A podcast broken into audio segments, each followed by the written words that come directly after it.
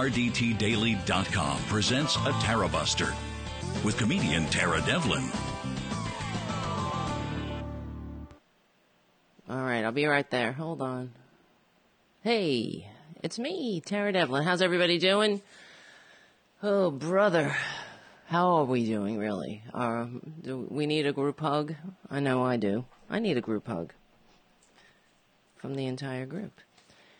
This is a week. Uh, okay, well, before we begin, um, my name is Tara Devlin. We meet here every Saturday evening from 6 p.m. to 8 p.m. Eastern at the RDT Daily Facebook and YouTube channels, and we're rebroadcast starting Sunday on Progressive Voices or anytime on the Progressive Voices app. That's uh, 6 p.m. Sunday on Progressive Voices, same same time. And at GDPR Revolution 99, which is another small, independent, liberal radio station. It's not really small. There's a lot of shows there. You should check it out. And support. Support RDT Daily. And I always say, uh, you know, we stick together, we win. That's how we will win. We can't do this without you. So I appreciate you hanging out and and I appreciate your support. So um, we definitely need your financial support. I hate doing these uh, pleas or whatever, but it is a necessary evil. We don't have the Mercer family. We don't have the Koch brothers. In fact, this is what we're up against. So just like Bernie can do it $27 at a time, I, I know that we can do it. And anybody who do- donates to RDT Daily and this show, basically, when you're donating to RDT Daily, you're donating to the entire network of RDT Daily things that we have going on, which that's the website, that's the Facebook page, that's the that's this show and other things that are happening that are coming up. Other writers, you know, the more that you guys contribute, the more we can we can create content. The more I don't have to work a second job or a third job or three uniquely American jobs, and uh, that I can get some sleep. So anybody who donates above twenty or twenty dollars or or above will get a grab them by the midterms window cling with Francis Jr. Jr. And I also thought I would break out the the the evergreen window cling, which is this keep calm and join the resistance with Francis Jr. Jr. because he's our mascot. And he's fierce. He's fierce. You know, he's a pussy striking back, as we have to do. And um, as you can see by his eyes, he gets very triggered by Republicans like me. So I'm I'm pretty triggered right now. So uh, yeah. So anyway, so I figured if you guys donate above twenty dollars or above, I'll I'll send these two window clings. I'll send more than two. How's that? We'll get a bunch in there. I appreciate it. So also the RDT Daily. Um, we have uh, we have new merchandise. Actually, look, I'm wearing a shirt. Resist with Francis on it.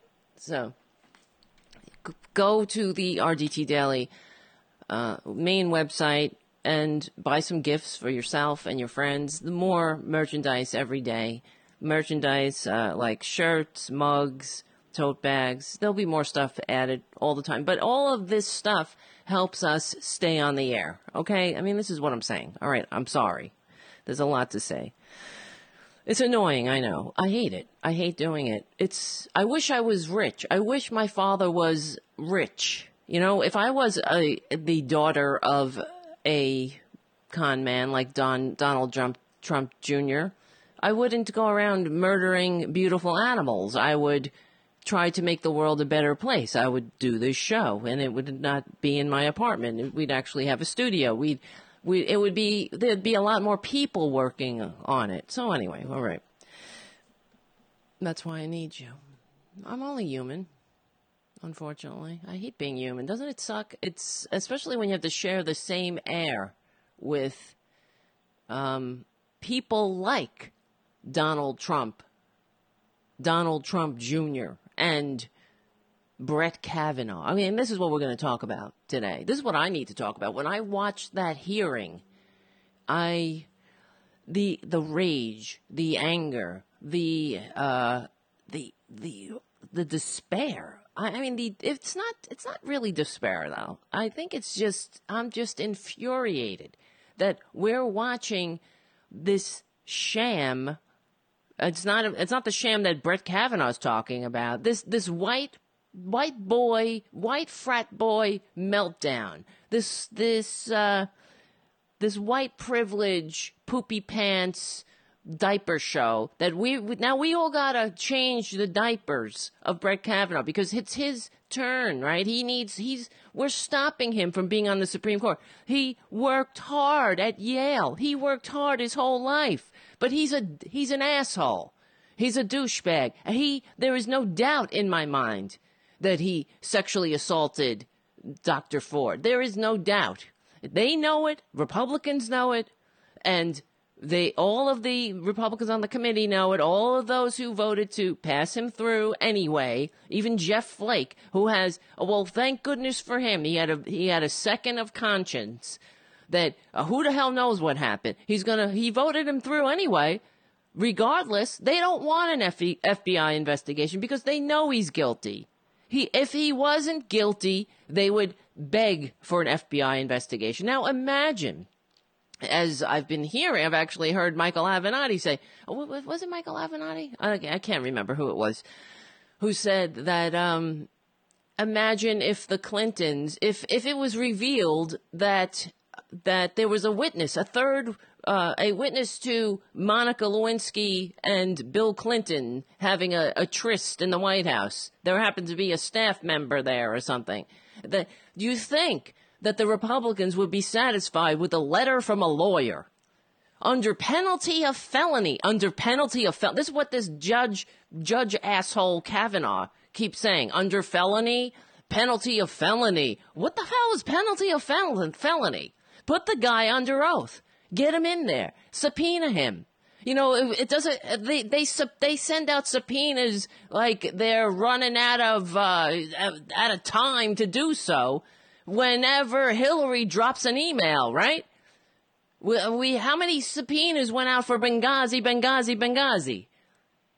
Can you imagine the that show that they put on? This this unqualified. I don't care. He can write. He is nothing. Oh, he's so he's such a constitutional scholar. These people, just like George Bush, fit the facts around the policy. They fit the law around their agenda. And what the, what's their agenda? Dragging us back to the dark ages, to times best left in the dung heap of history, concentrating wealth, kick up, kick down on we the people, the huddled masses. And in the meantime, to drum up support for this agenda, they will throw the the evangelicals a bone by put sticking their big fat Republican noses into women's private medical decisions or privacy in general. That's what Roe v. Wade was decided on. It's about it's about privacy.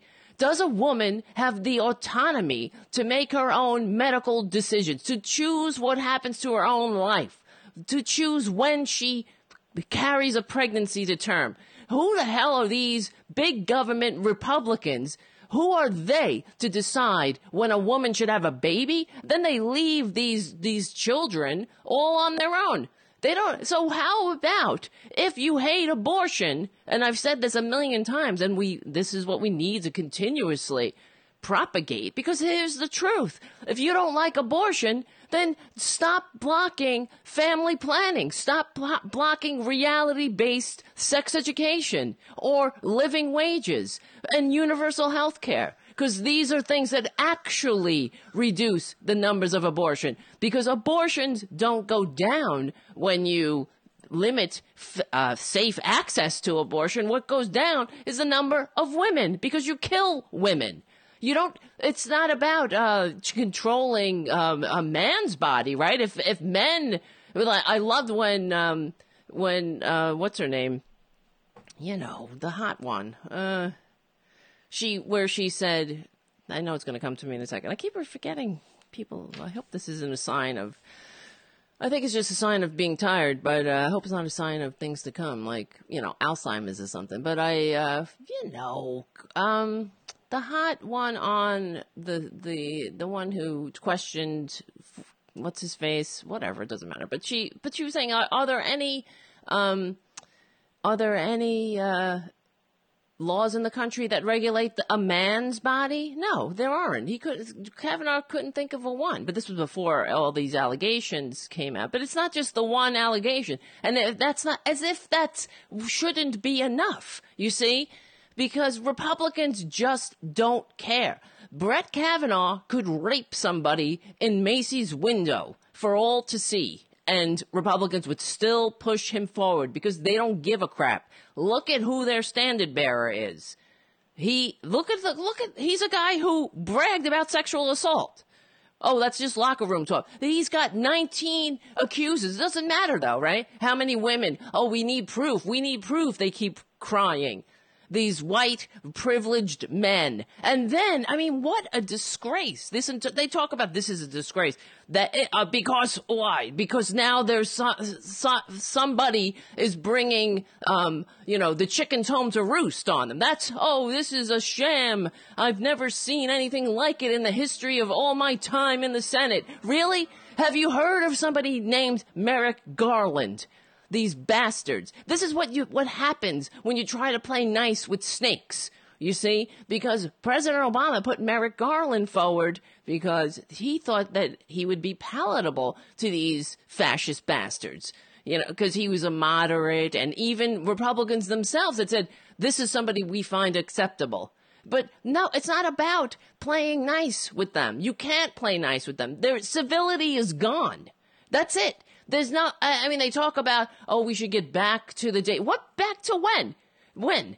You know, why are we under the thumb of, of the minority of the country? So you have all these senators that can have, they, they represent populations that are the size of an, a, a neighborhood on Staten Island, telling millions of people who live in the cities that they, we can't have a civilization.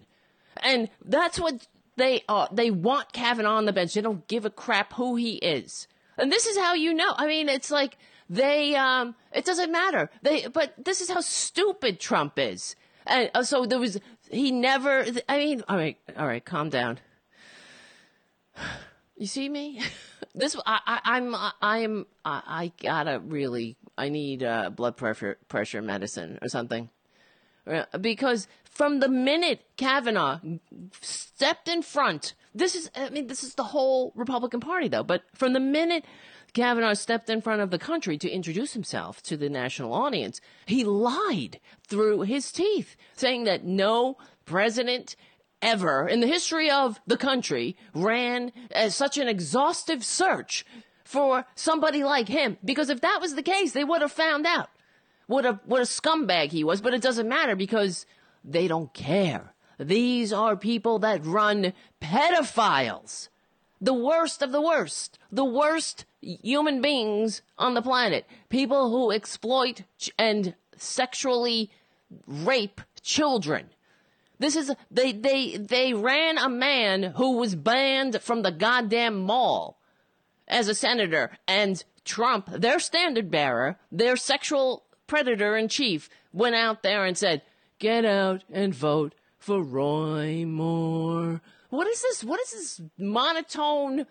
Oh, I mean, I hate this. I hate them. I really do.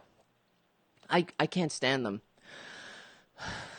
And I'm enraged. I'm en- enraged about this whole situation. So this, this woman comes out as uh, you know, she's an American hero. And then we have the other side of the coin of what we're up against. This American disgrace. This Kavanaugh character.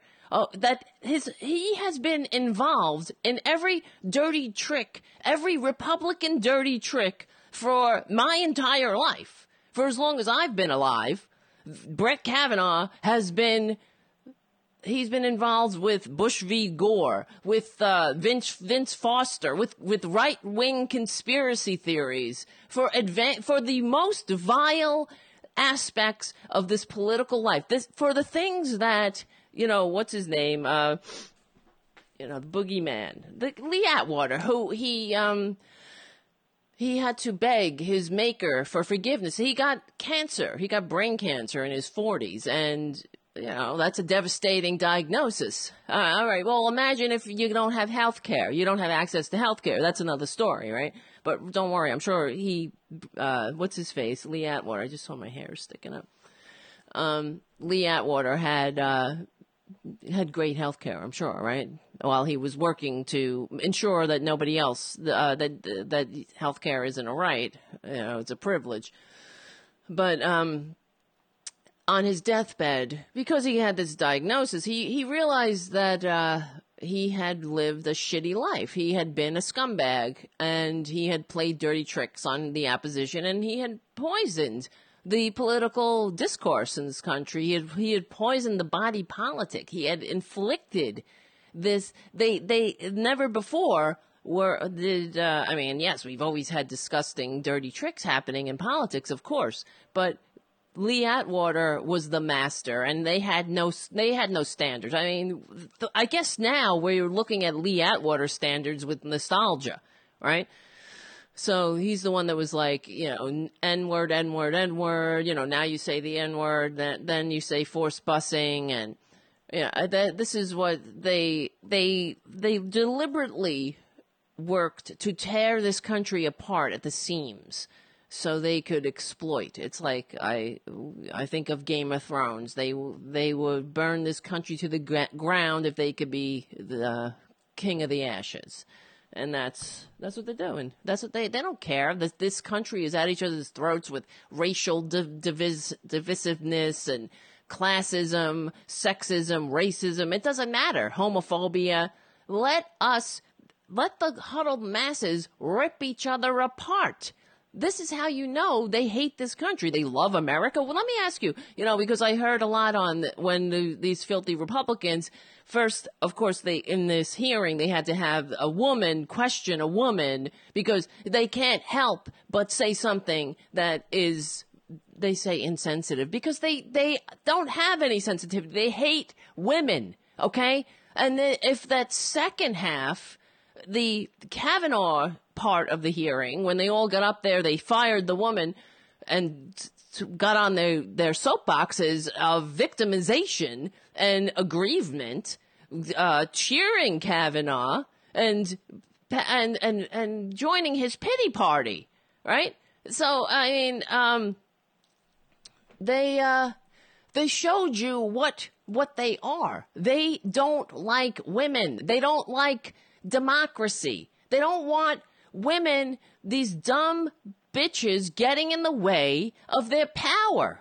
That's what they're pissed off about. They and this is why they hate democracy and why they're dismantling it. Do you think they want to go through this ever again? They they don't want to go through this. They just want to like Brett Kavanaugh. He just wants his seat on the Supreme Court. That's his. It was promised to him. His little girl cried. Pray, let's pray for the woman. Let's pray. Yeah, you know what? Honey, I'm sorry. I'm sure your daddy is a is a nice daddy to you, but he he it was a he was a vicious, vile frat boy and a angry drunk. And that's what he was. And he who disrespected women and he disrespects women so much to this day that he wants to control our bodies.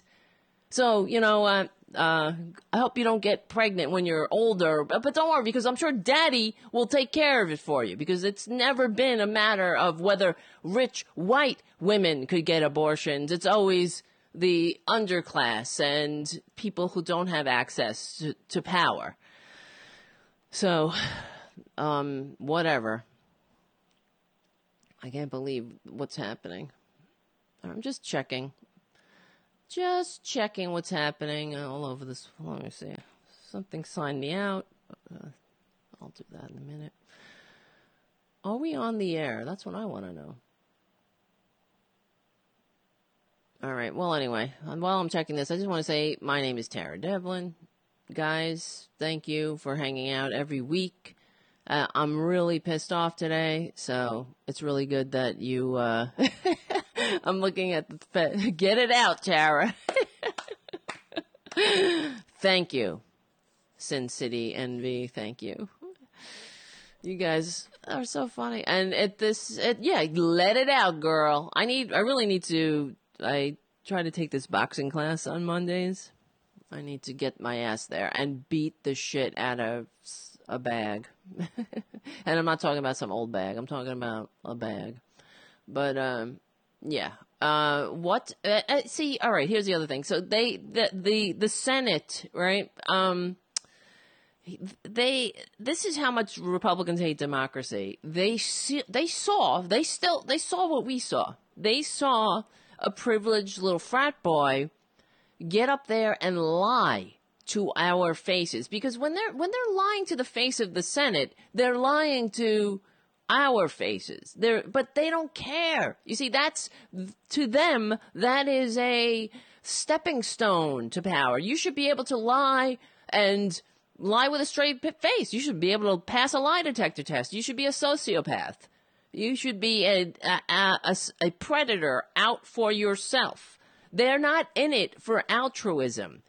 So he gets up there and lies about not only did he lie under oath before, he should the the performance that we saw this week is evidence that he shouldn't even be on the uh, he shouldn't be on the D.C. circuit that he's on now, much less the Supreme Court, because he lied under oath and then he lied about his yearbook entries. How stupid does he think we are? Because but that says that's how much disdain he has for us as as we you know we the people. He has that's he's he has disdain for an equal branch of government the senate whose constitutionally subscribe or ascribed role or whatever is this yeah whatever is um advise and consent. He has no respect for that process at all because that's his you see? We're getting in the way of his privilege, of his, what he was promised.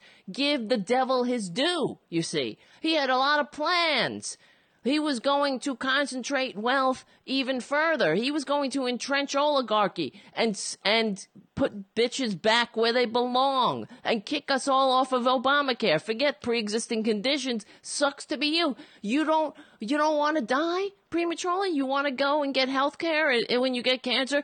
Well, too bad, sucker. You should have went to Georgetown Prep. You should have been born rich. You should have been a frat boy. You should have been in his fraternity, you know, in the Renate alumni or something, or the Fourth of July. This is what a liar he is. So they take these, see, because he painted himself as uh, this, um, you know, he was a saint that walked among us while, uh, uh, you know, what, I don't know, there was like, there was so many conflicting messages. He likes beer and he was trying to be, uh, like Animal House and, uh, Porky's and whatnot. This is what he was saying. But, so which is it? You're a frat boy, you're a church going, uh, you know, you're just a piece of shit. That's what you are. You're a freaking chameleon who'll do anything and say anything to sidle up to power. And if that means your parents, you know, your parents probably had one picture of you, your frat boy friends had another, your football team had another, you know, and but uh, Dr. Ford has another. You know, when you push somebody from behind and then you put your hand over their mouth and turn up the music to drown out their screams, what does that say? and then you spend your life on when you okay you know you made a mistake you're a drunken asshole um no i don't i don't think i knew a lot of drunks you know? I mean we all drank as teenagers and i'm in recovery now.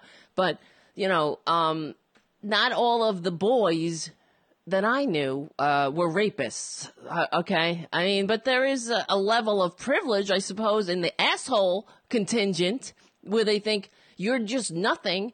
You're a you're just a piece of meat to be exploited, especially a 15 year old. So this dr- these drunken assholes see this young girl walk up the stairs. Ha ha ha! This is watch this. It's so much fun. Push, ha ha, and then they jump on top of her. And obviously he was trying to show off. And in fact, actually, I have this. Um, where is it? This woman from CNN. One of his contemporaries who went to school with him and drank with him, a, a woman, a girl at the time, uh, refute says that while he was giving his testimony, there were the the the classmates of Kavanaugh were exchanging emails and messages about what a what a liar he was. So let's let let me play this. Lynn joins me now by phone. Lynn, can you hear me? I can, Chris. Thanks. Lynn, full disclosure, we've spoken before. I wanted you to come on. You said you didn't want to, weren't comfortable with it, too much pressure. But then you watched today and you changed your mind. Why? I, I'll tell you, Chris, I watched the whole hearing, and a number of my Yale colleagues and I were extremely disappointed uh, in Brett Kavanaugh's characterization of himself and the way that he evaded his excessive drinking questions. There is no doubt in my mind that while at Yale, he was a big partier, often drank to excess, and there had to be a number of nights where he does not remember. In fact, I was witness to the night that he got tapped into that fraternity and he was stumbling drunk in a ridiculous costume saying really dumb things. And I can almost guarantee that there's no way that he remembers that night. And it's unfair that he kept flipping the questions to, but I studied real hard, but I played sports. All of us in that circle played sports. In fact, both Liz Swisher and I played two sports. We were on varsity in both sports and were starters. And drinking to excess was the big thing on Saturday night. So it wasn't every night, it was one night. And it's just really disappointing. There were a lot of emails and a lot of texts flying around about how he was lying to the Senate Judiciary Committee today. All right. So, Lynn, let's give him the benefit of all possible doubt, right? Let's take the lowest minimum standard of what he has to own. What if he says, I was only talking about in high school? In college, it was totally different. Then I, I blacked out all the time. I drank to excess all the time. I shouldn't have done it. But in high school, never. Would you believe that? You weren't with him in high school. No, but the Ralph Club, the 100 kegs, those aren't, and weak stomach, that's not a weak stomach question. Those are, look, I don't have anything in my yearbook, but if I had stuff in my yearbook, it would be about partying. So when you heard that today, you felt that the picture that he painted of himself is false. I felt when I saw his Fox News interview that that picture was false. He then took that testimony and submitted it as is in the record to the Judiciary Committee. Mm-hmm. And I thought today that he evaded questions and he kept trying to turn the question around to, but I studied really hard.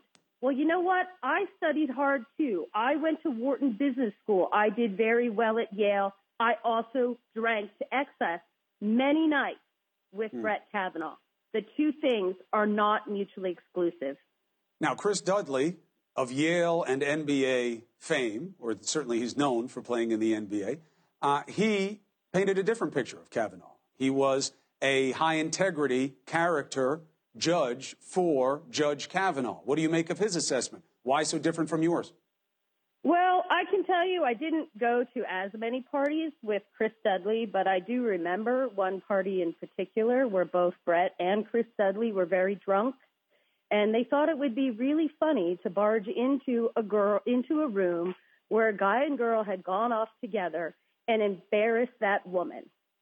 Chris Dudley was, I believe, the one that went in under the egging on of Brett Kavanaugh, and they thought it was funny. The girl was mortified, and I was furious. So I'm not sure he's the best character witness. Well, and you, we all know a, a Brett Kavanaugh, somebody like him. And that's the, the, the for him to paint a picture of himself as this I mean, we also know people that, that were choir boys that didn't get involved with frats and fraternities and drinking and acting like douchebags that were all about studying and churching and whatever the hell they did, right? I mean, I didn't hang out with frat assholes, but I hung out with people that drank. But not all, I mean, I don't know any of the boys that I hung out with were rapists. I mean, who the hell knows though? But I did know of assholes in the school, right? I mean, we all know these assholes, these frat boy football playing handsy assholes who think the world owes them something. And what I saw when Brett Kavanaugh got out there, I mean, what a, what a show for a, an audience of one. You see, that's this is another thing that Trump has done to this country. He the, he's defiled this country for for by turning politics into ju- another reality TV show for liars because he played a, a, successful businessman on reality TV. He was never a successful businessman. He just acted like one. And now Brett Kavanaugh, you know, he tried the Fox News route and first of all, the other thing is, why is a, a judge going to Fox News? You see, there's we gone. Gone is the appearance you of of uh, uh, of of um, partisanship, right? Like we, the, there was a time when judges didn't want to give the the hint that they were partisan at all. Of course, everybody has an opinion. We're only human, but there was at a time when there were standards for judges where but not anymore they this republicans have poisoned that too they they don't represent the people they don't uh, it's about power. It's ultimately about destroying democracy, and that, and they're being and they have been very successful at it. Why? Because Democrats, normal people, independents who lean Democratic, we haven't we haven't been forceful enough. We have goodness, morality, and the right side of history on our side, yet we're, for, for far too long, we've brought a strongly worded email to a gun battle. Well, there, uh, I, I guess on some level, you know, we just couldn't imagine that uh, that fellow Americans would be so hostile to the the grand experiment in liberal democracy. That this is really their ultimate goal. There was ne- there hasn't been a legitimate Republican president since Eisenhower. We know that. And Eisenhower was probably one of the last Republicans that that loved the country, where who understood that we're in this together. When when the when the special interests that run the Republican Party were out to destroy Social Security, he called them stupid. Uh, he he bragged in in the 1954 Republican Party platform. The Republicans bragged about expanding unemployment and expanding the Social Security rolls there was a time not employ and also expanding the union union uh, participation.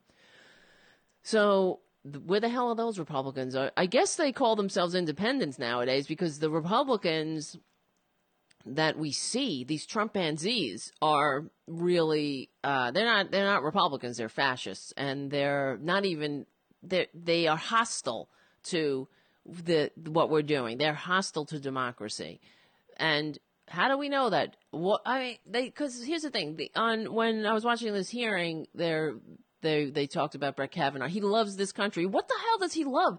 I'm so sick of this. He loves this country. These Republicans always talking about how freaking patriotic they are. They love this country. What does Brett Kavanaugh love about this country? He certainly doesn't love uh, 99% of the population because he's what does he do? He had to convince us. If you have to convince us so hard. You got to tap dance so hard about how much you love women. What is um? You think we're that stupid? Because you have daughters, because you drive a a, a carpool to a so- you coach soccer. I mean, honestly, we should really look into that too. What what is he doing around all these young girls? Uh, you know what I mean? He's never been, there's no indication that he's ever been on the side of women's rights, women's advancement. Oh, he has all women around him as law clerks? Um, maybe he's just a pervert. Uh, and they, uh, apparently they said that the, the law clerks that they sent to him had to look a certain way and dress a certain way, sort of like what Trump. I mean, if they love women so much, why is the makeup of the Senate Judiciary, Judici, I can't talk, Judiciary Committee on the Republican side the same as it was in 1991 when they questioned Anita Hill.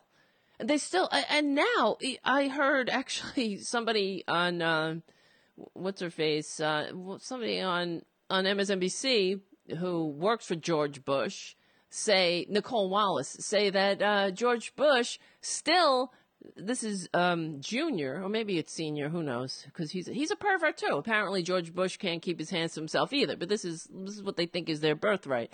They uh, that he doesn't believe.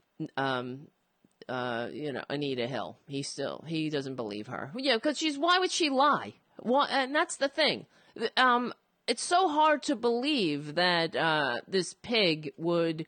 You, when a woman goes to um, take a job because uh, Anita Hill loved she apparently she loved her work at the EEOC. She was there to help people and advance their rights and she had to put up with this boss that continuously asked her on dates, and when she refused, he turned hostile and started to har- and harassed her. Uh, and this it's what they call grooming. It's there's no difference between the, uh, that and the pedophiles who groom their victims. This is just another form of it. They're grooming, so he's showing her pornography and and bringing up sex in every comment. Oh, who put this uh, pubic hair on my Coke can? That became a focal point.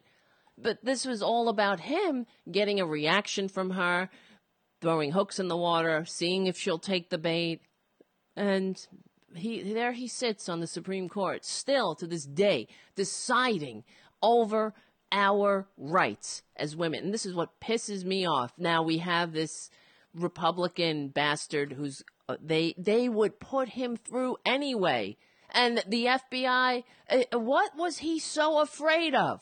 If you were innocent, would wouldn't you want the FBI to clear your name? To you would take a lie detector test. He doesn't want to take one because he is guilty. That's why he. But the and he got in there with the crying and the slamming the table you know, as they as the saying goes, if you don't have the truth, if you have the truth on your side, slam the truth into the table. If you have the law on your side, slam the law into the table. If you don't have the truth or the law on your side, slam the table. And that's what he did. And what I watched and what everybody watched, what I when I was watching this white privilege frat boy meltdown, it was he was pissed off that he, it he there were consequences. Fine, it was it reminded me of my nephews or whatever. Not that they're assholes, they're not. But when they were babies or little or toddlers, you know, when they wouldn't get their way, the the what would go on, they would push and push and push and try different tactics, and uh, then when they didn't when it wasn't going their way they would cry and then sometimes they would they would just go silent. This is what he did. It, it, reminded me of that so much but that's why he was upset. He wasn't upset oh my family my life is ruined and your life is ruined. Um, what about the life that you left your victim right? There's no and and the fact is he's unfit to hold a leadership position especially if he did this, uh, especially, but even if he didn't, because he's a liar and he lied under oath. But especially if he did it, and there's no, there's no, um, there's no, uh, you know, remorse about it. Obviously, he's attacking. Oh, oh, I don't doubt that something didn't happen to her. But what they're saying is that she's a kook. She's a nut. Did she? Did she seem like a kook or a nut? Not to me. She seemed pretty well, uh, you know, a, a, pretty much like an expert. And the fact is, if you're attacked, that's she knows all about the workings of the brain. It, this memory is seared into her hippocampus, as she says, remembering the laughter. And perhaps because he's a drunken frat boy, this is just another day at the office for him.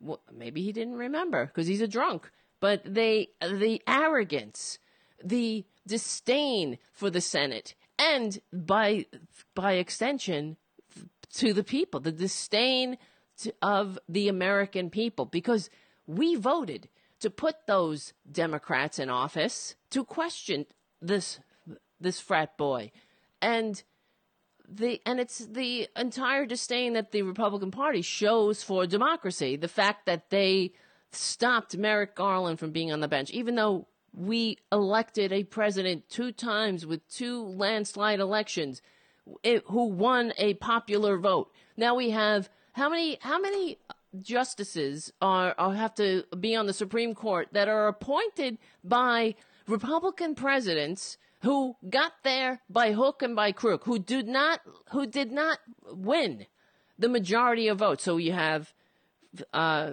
it's really a third of the court now, from George Bush to this to to Trump to a, a traitor. That's the other thing. He's an effing traitor. And they they finagled that supreme that Supreme Court seat when it should have belonged to Merrick Garland. And they and Merrick Garland, I'm sure, because he was such a centrist, would have we would be pissed off at him for whatever. He would be moderate. He who the hell knows what he would have done. But this we know that that uh you know that Brett Kavanaugh, he's we know who he is. Know them by their fruits. We know that he a hundred percent of the time votes against the little guy, votes for power, vote, and just his the way that he is there's uh, these um, positions that he takes that are so outside the norm. There, he is such a fascist, and uh, you know it is dangerous. He's on top of it. His meltdown. If that it doesn't show you that after the fact, after he lied to the Senate's face, p- pooped his diapers, could you imagine Hillary doing that? They sat Hillary in front of them for for 13 hours and she didn't even break a sweat. And this moron gets in there. And as far as I know, right, we all saw him raise his hand and say, I swear to tell the truth, the whole truth, and nothing but the truth. That's under oath. And then he goes to lie about these little things because he's a he's a liar who disdains this country. What do you lo- when you love this country? What do you love about it? There's nothing you love when you're lying to our face. It's the same thing I say about Paul Ryan. That guy got up in front when he accepted the VP uh, slot on the Republican ticket that year and he got up in front of the country. I couldn't believe it. He and gave the most lie riddled speech in American history, and that didn't end his career.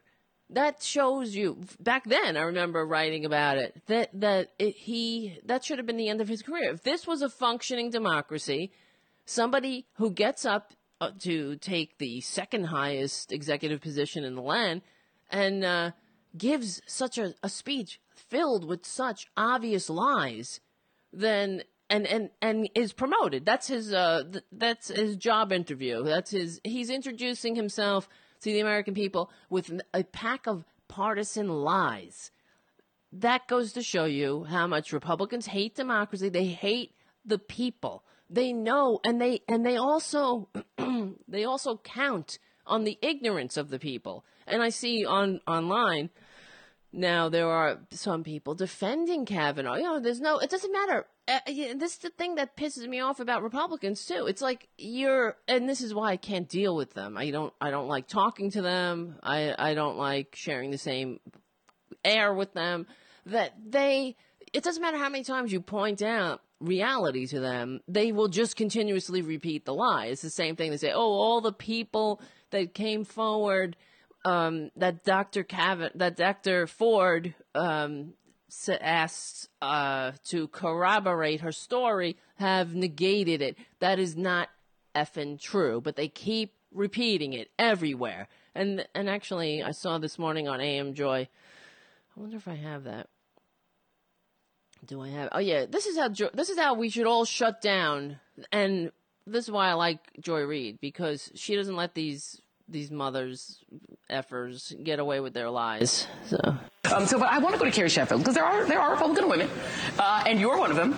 And and you know, I've talked. I was talking with a, couple of Republican, uh, you know, strat uh, friends over the last couple of days who had very different takes. One take was this was disastrous and that it's going to collapse support for the Republican Party among particularly independent women who are just going to be horrified by that snarling visage, the self pity, the, the, the weeping. It just it seemed so self pitying. It almost seemed like Donald Trump nominated himself. Um, and then I spoke with another strategist who said, no, the base actually loved that performance and felt like he got at it. He and Lindsey Graham got at the unfairness that Republicans feel this whole thing represented. Where do you fall on that uh, on that spectrum? Well, I really got to take issue with what John Harwood just said because I didn't hear a single phrase that boys will be boys. What I heard was that facts will be facts. And at the end of the day, facts are much more important than feelings. I believe in due process. I believe that what happened in that hearing was a fundamental miscarriage of justice, that there is zero evidence of this sort of behavior. That if you look at the eyewitnesses who supposedly were in the room, not only for this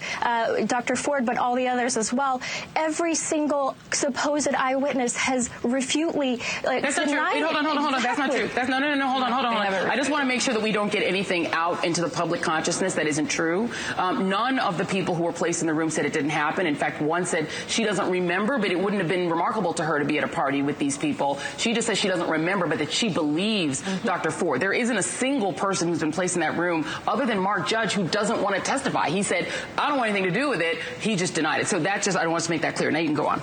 So, well, Joy, what we saw, we can't look in isolation. The reason that Judge Kavanaugh was so upset is this is a pattern. So John McCain, who just passed away, may he rest in peace. In 2008, the Democrats made him out to be the great Satan. John but, Lewis said that on, he was, on, he was, he was, a, he was stirring. Wait, wait, wait, wait. wait. It's, it's I don't just, think, I don't think Democrats, I, I, I, actually worked on the other side of that campaign. Uh, we have two yeah, people yeah. at this table who worked on the campaign. I mean, Karine Jean-Pierre at a much higher level than me, let's just be clear. But um, there was never any demonization of there John were, McCain. There was uh, plenty of demonization of Barack Obama, though, that he wasn't an American, including the guy who was president of the United States who said he wasn't even born here. So that didn't happen. I just don't want you to get out anything that isn't true. Wait, once you say it on TV, people will believe it. So I don't want you to say things well, that aren't true. Let's look up the facts and see that John Lewis, for example, said that John McCain. Are you going to accuse John Lewis of smearing someone because John Lewis I'm is saying a, is a that this is a pattern of smears against Republicans that dates What did John Lewis ever say to smear anyone? Okay, let's, we're derailed. Hold on a second. Because wait, hold on. No, no, no. John Lewis.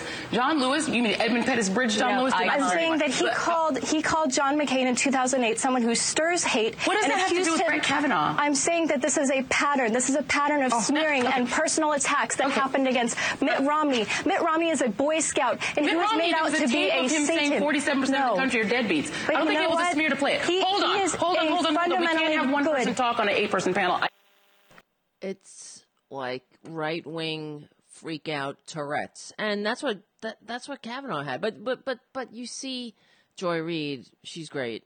She just shuts him down. That's what they should all do. When I watch other other panelists or other pundits, they don't do that. But Joy Reid, she knows her shit, and she doesn't let them get away with it. And that's what we all have to do. We need to jump in when these morons start spreading their lies. That's not true. That all of the uh, witnesses or whatever, the people that that she has, that Dr. Ford has asked to corroborate her story, that's not true. That they haven't. Um, that they that they've negated it. It's not. They said that they don't remember that uh, her assaults because they first of all they weren't um, th- it was a non-eventful eventful pre-party apparently so it was one of those uh, everybody was just hanging out they weren't assaulted the person who was in the room who Dr. Ford names is a is Brett Kavanaugh's best friend as Trump is always whining about uh Comey and Mueller are best friends, right? But that's who she names. She, it's not her best friend. It's uh, it's his because she knows, he knows, they all know that he did it. They don't care. They want somebody that's going to get in there and be a reliable vote against democracy, against we the people. You like your health care you, and you can keep it uh, Republicans are all they whined. Oh well, Obama said if I like my insurance, I can keep my insurance. You know, my shitty insurance that uh, when I get to the emergency room, it says they I they don't cover anything. The one that can kick me off when I get sick. That's the one you want to keep because you hate yourself so much. You hate yourself uh, and you have Stockholm syndrome. But guess what? You like your uh, pre-existing condition coverage, and you and you can keep it. You're not going to keep it the way that the first Kavanaugh does not believe in health care as a right. Uh, we know this from his past. Uh, there is precedent. We know that he's a misogynist. We know he is a faux Christian, uh, pa- you know, patriarchal asshole who wants to stick his big Republican nose into our business, into the into the business of uh, somebody's family. They want to tell you what to do, but then they because they want you nice. You know, you th- this is the thing though. You shouldn't have babies. You shouldn't have not babies. You shouldn't be having sex. That's what it's about uh, to the evangelicals. If you you need to face the consequences. They don't want women free to they want men to be frat boys and you know be able to rape you because what was what was she doing at a party with boys drinking a beer? She i mean she should have been raped in their eyes. That she's lucky. And in fact we i i when i had this last week there was a guy I wonder if i still have it one of these evangelicals saying that um you know, he he respectfully got off of her when she went, you know she said no, and um, let me see if I still have it. And so he respected that. No, I don't have it. Shit. Fred, no, no, no, no, no. Maybe I do. Hold on, guys. This is what you got to put up with when you watch the show. Oh yeah, here it is. Frank Franklin Graham. Did I? Uh, hold on the sexual assault allegation against Judge Kavanaugh, saying the confirmation needs to move forward. Do you think the Senate should disregard this accusation? I don't think you uh, disregard it. I think uh, they're going to have to, no question, uh, listen to it. But uh, this accusation, I guess, was with uh, Senator Feinstein uh, weeks ago. So I think they've pulled it out here at the 11th hour for all political purposes. And it's, it's just a shame that a person like uh, Judge Kavanaugh, who has a stellar record, uh, that somebody can bring something up that he did when he was a teenager close to 40 years ago. Uh, that's not relevant. Uh, we got to look at a person's life and what they've done as an adult, and are they qualified for this position? So this is just an attempt to smear him. Uh, they couldn't find anything uh, else in his record. And so this is just an attempt to smear him and to smear his name and put a, a, a black dot on it. And I hope the Senate is smarter than this and they're not going to let this uh, uh, stop the process from moving forward and confirming this man. What kind of message do you think it sends to sexual abuse victims uh, when, when, they're told that it, it's not relevant, something that happened years ago? Well, there, there, there wasn't a crime that was committed. Uh, these are two teenagers. Uh, and, uh, and it's obviously she said no, and uh, he respected it and uh, walked away. Uh, if that's the case, but he says that he didn't do it. He just flat out says that's just not true. So, so there you go. Well, he respected her and walked away. Yeah, after there, he uh, judge apparently toppled them over. Perhaps he was trying to get in on it, or who knows what happened. And she escaped uh, and hid in the bathroom until they drunkenly ping ponged off the wall and went down the stairs.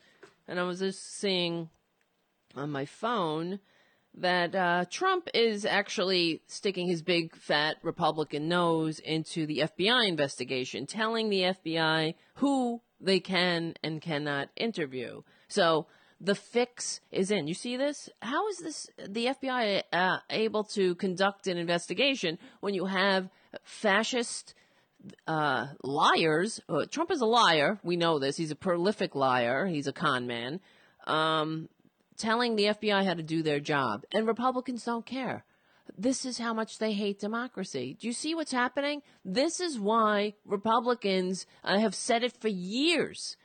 And I didn't know, honestly, how true it was. I, I never imagined how bad it could get, how quickly but I guess that was my naive, naivete. But that I've said for years that Republicans are unfit to hold leadership positions in a modern nation. They are morally, mentally, and spiritually unfit. They, they hey, they can run, uh, you know, a good Klan rally, but a, a modern nation with women and uh, people at the uh, having to share power and um, unions and a decent middle class life, then yeah, in equal protection under the law, and uh, I mean I can go on, but They don't like that kind of country. What they want is, well, I mean, we know what Trump wants. He wants an authoritarian dictatorship with him at the top. George Bush made jokes about that, but many truths are said in jest. Remember when George Bush said, uh, this would be a hell of a lot easier if I was a dictator, it's just as long as I'm the dictator? Uh, they're not kidding. They are not kidding. They don't like this democracy. They so Trump wants the illusion of an FBI investigation, just like Republicans want the the illusion of democracy, but not the results. They don't want to know what happened. They don't give a shit. They want somebody on the court that when we pass universal health care is going to say it's unconstitutional and somehow fix the facts around the policy. That's what, what, what Clarence Thomas does. Well, he doesn't do it himself. He just follows the, he used to follow Scalia. But that's what Scalia did. That's what he was a master at. That's what you, why you could look at Scalia's decisions and you can find uh, uh, something for everyone there. He, he would pick and choose and that's what they do. They just they take the law and they whip it into they they ride it and and manipulate it to their to their uh, you know to their ends, and they're not there to advance democracy, to advance your rights, to help you have a decent middle class life, to lay the groundwork, a social safety net that enables us to for people to have one job, to have a nice retirement, to go on a vacation now and then, to you know, make some art, to go to the movies, to enjoy their lives. They want you working uh, and so and so tired and not involved in politics. So you, just do whatever whatever they tell you to do. And if you know if you if things aren't working, go have a GoFundMe page. Go beg a billionaire. If you need cancer treatment, go maybe you can have a bake sale. You know what I mean? If next time, oh well, go and die and Jesus will welcome you into a mansion when you're dead. But in this life, they got it covered. It's all for them. The earthly rewards, leave it to them. All right? So, but this is what Trump is up to. White House is, uh, this is on uh, NBC News. The White House is limiting the scope of the FBI investigation into sexual misconduct allegations against Supreme Court nominee Brett Kavanaugh. Now, okay, here we go. This is our this is our new fight. Our uh, the fight never stops. We this has to uh, be um, this is unacceptable. We have to do something about this. This has to be stopped. And I I called my senators. They're both Democrats. I called them and went nuts on them. Like, if you don't rally the troops, uh, my senators Chuck Schumer and uh, Kirsten Kirsten Gillibrand, but Chuck Schumer is the leader of the Senate. I was like, if you don't find a spine at this time and rally the rest of the Democrats and find, I know it's going to be hard, but find some normal Republicans to oppose this liar now we're supposed to believe that he uh, Renate alumni is because he was he liked it was a respectful homage to this girl that knew nothing about it. They they uh, and we know that these frat boys were being vile little pigs, and I don't like to insult pigs either. And uh, the where is these others? Oh, there's so many. Oh, it's almost time for the break. I I mean I wanted to go into Lindsey Graham's tirade, his white. Uh, first of all, the, uh, let me just say, um, Lindsey Graham. He says, "I know I'm uh, a white, a, a uh, single white male from southern, from, from South Carolina. He, uh, um, he's gay. All right. Uh, there is a. It's an open secret. Not that. All right. Allegedly, I don't know. I don't know the man, but it is an open secret. He apparently has a long-term partner, and." He's just a closet case, another self-loathing closet case, and who, I like Republicans, you know, they lack the courage to live an authentic life. And imagine if you're that, if you're Lindsey Graham's partner, and he just, you're just invisible to the world. They do. I guess you don't. You have to have no dignity. It's sort of like Ted Cruz's wife to get into bed with Ted Cruz after Ted Cruz after um, Ted Cruz kisses Trump's ass after he tweets out a picture of her saying that she's ugly and Ted Cruz um, sleeps next to his wife. The wife crawls into bed with him. Um, there, there's some, there, there's something wrong, and it's just another example of why they're unfit to hold leadership positions. They need to be in therapy. There's too much time taken trying to run this country. It's they, it's over their heads. They can't deal with it. They need help. They need to just take a rest and go get the help that they need rather than inflict their manias on this country. All right. So Ron Placone is going to call in in the second hour, and he can help me through this crisis. and uh, okay, so guys, buy some shirts, buy some mugs, buy it's good stuff. I I'm wearing it. I wore I bought the stuff because I wanted to, of course, promote it, but I wanted to f- feel how good it was. And it's these are American apparel, shirts, so they're really soft and they're made in America. So that's good, right? And there's Francis. Francis's picture, but there's others without Francis, and there's different topics, and they're, of course they're all for normal people. So help this uh, site and help the show by wearing some actually really cool swag. And all right, so I'm going to take a break. I don't know. I wish I didn't have to, but because I have a lot of clips too. I guess we can play them with Ron and we can all discuss it. And when we come back, Ron Placone's going to be on the phone. And uh, so it'll be se- about seven minutes. There'll be a green news report and a labor history. And I'm going to get some tea and take a breath. And we'll be right back with Tara Buster. My name is Tara Devlin. I'll see you on the other side.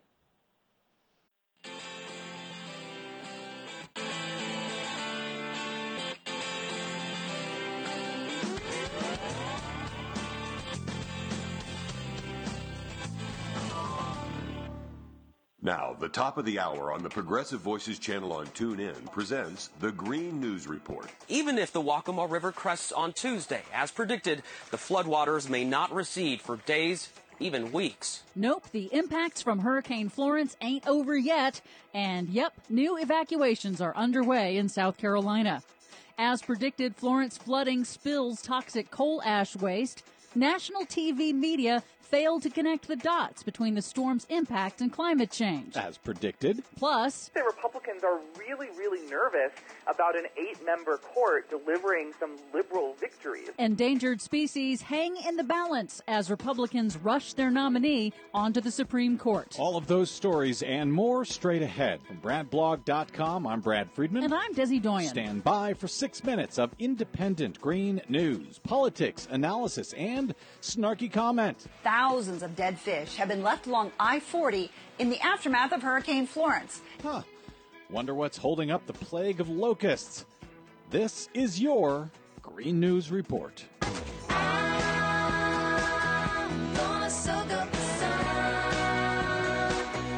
Okay, Desi Doyen, we're now uh, uh, about a week and a half past landfall of Florence and still new evacuations going on in the Carolinas? Yep, rivers are continuing to crest in South Carolina now, with authorities in Georgetown County urging thousands of residents to prepare to evacuate ahead of historic flooding that could last for weeks.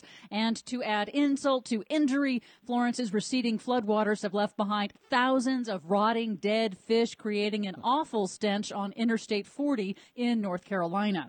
Also in North Carolina, as predicted, a coal ash waste dump owned by Duke Energy was breached by floodwaters and spilled into the Cape Fear River. Duke Energy says its initial testing conducted by its in-house lab indicate that the discharge into the Cape Fear River, quote, shows a slight increase in contamination, but well below permitted regulatory limits with little to no impact on river water quality. Well, if Duke Energy's own internal study says everything's fine, why worry? But North Carolina environmental groups recorded gray sludge on the riverbanks and in the water and say they're awaiting results of independent testing. Moreover, heavy metals, toxins, mercury, arsenic, all kinds of things were found in the Cape Fear River downstream from this coal ash pit. The parts per million were some three times higher than the water tested upstream of the coal ash pit. In July, the Trump administration rolled back Obama era coal ash waste rules that would have limited the risk of these predictable spills. Although scientists say that climate change intensified Florence's effects, national TV news outlets failed to incorporate that into their hurricane coverage. According to a Media Matters analysis, ABC News did not mention climate at all during its Florence coverage. CBS, PBS, CNN, and MSNBC did at times connect Florence's extremes with climate change, but did so less than they did during their coverage of Hurricane Harvey last year. I have no idea what it's going to take at this point. Meanwhile, in Washington, the Trump administration Pipeline and Hazardous Materials Safety Administration on Monday rolled back Obama era safety rules designed to prevent explosions of trains that haul oil. The rules would have required trains carrying oil and other flammable materials to install special brakes and other safety features, but the administration said a new analysis found the cost of the rule to the industry outweighed the benefits. Making America great again. I'm sorry, making oil trains explode again. Republicans are desperately trying to ram through confirmation of D.C. Circuit Court of Appeals Judge Brett Kavanaugh, Donald Trump's scandal plagued anti environment nominee to the U.S. Supreme Court, before voters have their say in the crucial November midterm elections. But at stake is more than just control of Congress. As Slate's legal reporter Mark Joseph Stern explained on a recent broadcast, the court is currently divided four to four. And in a new session that begins on October 1st, is a new case that is very important to the logging, mining, and drilling industries. There's one case that the conservatives plainly want to use sort of hobble the Environmental Protection Agency by interpreting the Endangered Species Act in a really cramped and limited way. And I think the Republican Party wants their fifth man on the bench to cast the tie-breaking vote and deliver conservative victories in all of those cases. Some good news. A federal appeals court has ordered the Environmental Protection Agency to immediately enforce an Obama era chemical plant safety rule that the Trump administration had tried to delay. The risk management program rule was put in place by the Obama administration after the deadly West Texas fertilizer explosion in 2013. Man, we are so lucky that the courts are, at least for now, still holding the line. And finally, Cleveland, Ohio has become the latest major city in the United States to commit to 100% renewable electricity by 2050. They join more than 80 U.S. cities that have committed to get all of their electricity from renewable sources. In Ohio, that might be easier said than done but it's a start. For much more on all of these stories and the ones we couldn't get to, please check out our website at greennews.bradblog.com. Find us, follow us, and share us worldwide on the Facebooks and the Twitters at Green News Report. I'm Brad Friedman. And I'm Desi Doyen. And this has been your Green News Report.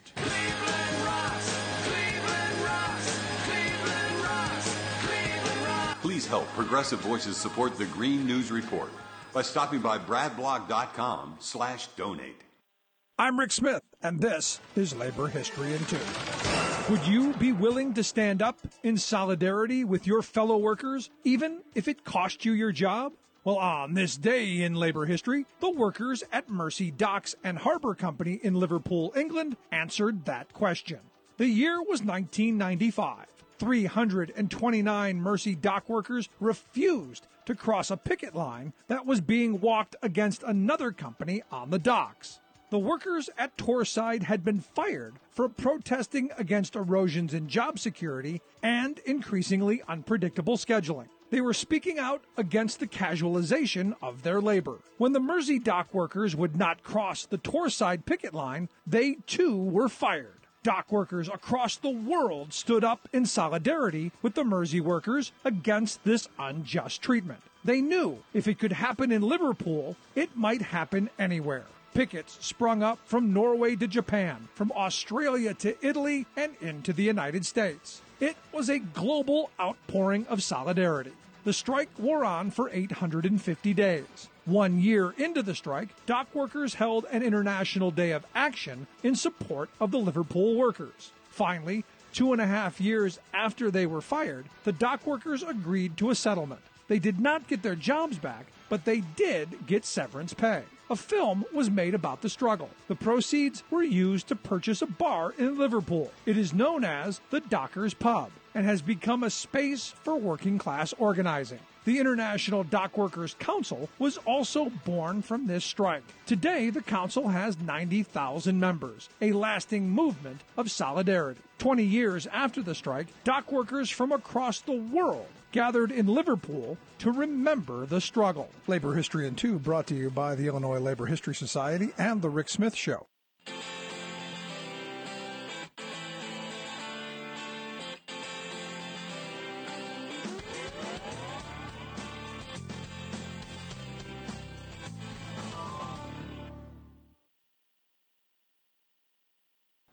Here I am. Okay, good. My name is Tara Devlin. Thanks for hanging out. I see we have a very lively crowd tonight, and I appreciate it. I saw that uh, one of our regulars had to drop off because she couldn't take the. She said her blood pressure was rising. I hear you. All right, we take care of each other. Just relax. Go take a break, and uh, but don't get discouraged. This is we have to keep pushing forward. And believe me, today I wanted to just, I wanted to just sleep today, frankly. It was, what a week. But on the phone, thank God, I have a friend here to help me. Um, because this is how we're going to get through it. We stick together, we win. This is the truth. So, uh, on the phone, we have Ron Placone is calling in. And let me hear. Let me see if I can unmute him. Ron. Hello. Oh my God. So hold on. So Ron can be seen regularly on the Jimmy Dore Show on the Young Turks. He hosts the world's first viewer curated streaming news show called Get Your News On with Ron.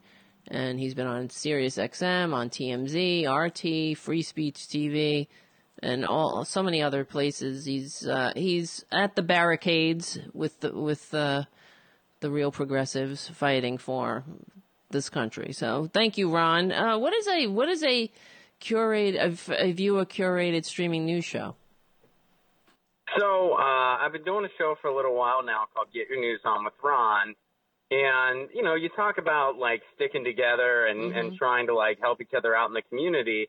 That was sort of like my idea with it. So the way it works is that instead of having a prepackaged news show, um, I don't have any of that, and people tweet me exactly what they want to talk about, oh, wow. and we build the show together. So like people tweet me articles like when the stream starts, and that's how we build the show. So it's a lot of fun.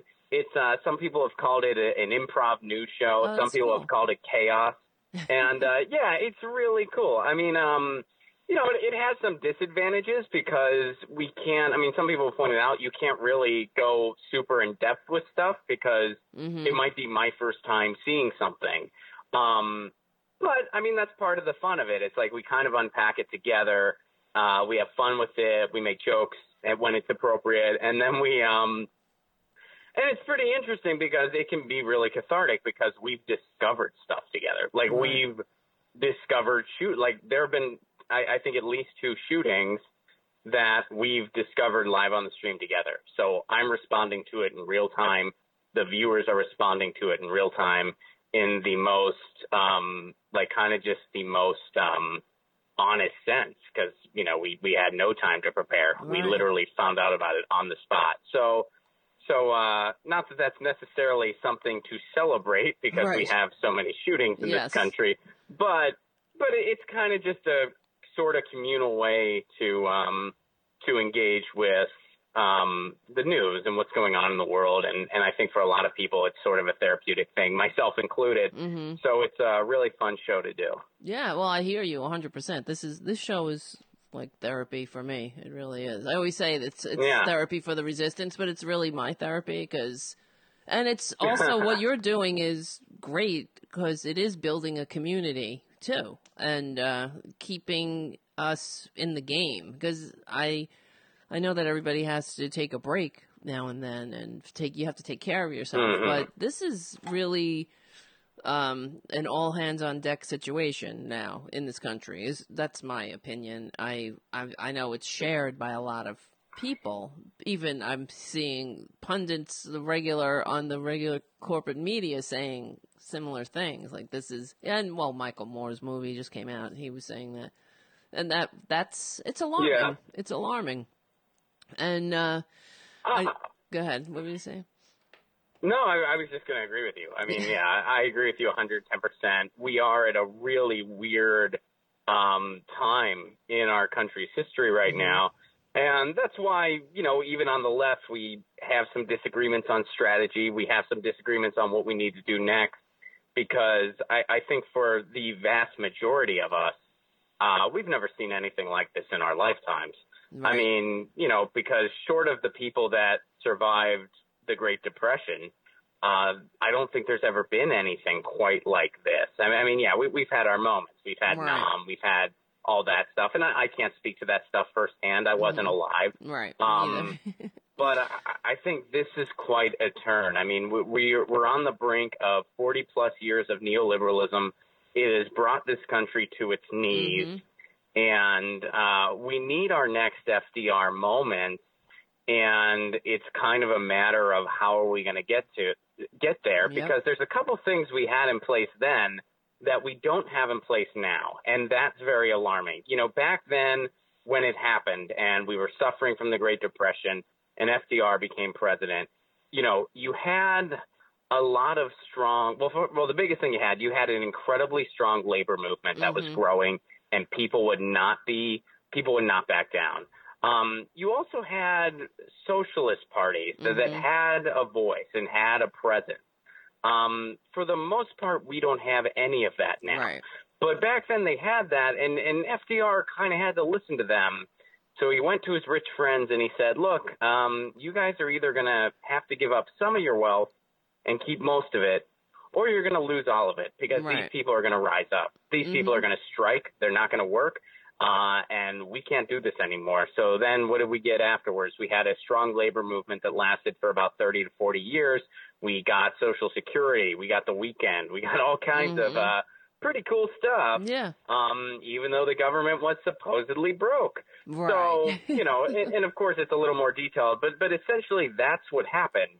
Um, Right. This time around, we're we're in the same situation, and you know we don't really have any of those things being channeled in as Right. constructive uh, of or, or not, I don't know if constructive is the right word, but as kind of um, I guess regimented of a way, and you know, and, and that's why I've been more interested in uh, kind of out of the box things. You know, I, I'm more fascinated by uh, the strikes that are going on because I, I think we need just a Mhm. nationwide strike. Totally. I, I think that's something we need. Right. Um, I'm fascinated by what the DSA is doing, Mhm. um, and I'm really interested in just coalitions and alliances, and uh, something that I think we all overlook, and I include myself in this, uh, acting locally. Mhm. You know, I mean, one of the things I got going on in my community of Pasadena, California, I'm pushing for municipal broadband uh, in the neighborhood because, you know, net neutrality is a really important issue to me. I've been paying attention to it since 2004.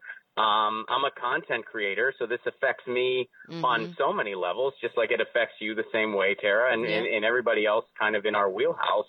Um, and I think that municipal broadband is kind of the permanent fix for this. Although I I favor net neutrality bills as well. We have a good bill here in California. I'm all about it. I'm 100% for it. Mhm. I want to see New York do the same thing because that's going to hold the Yes, line in the totally. short term.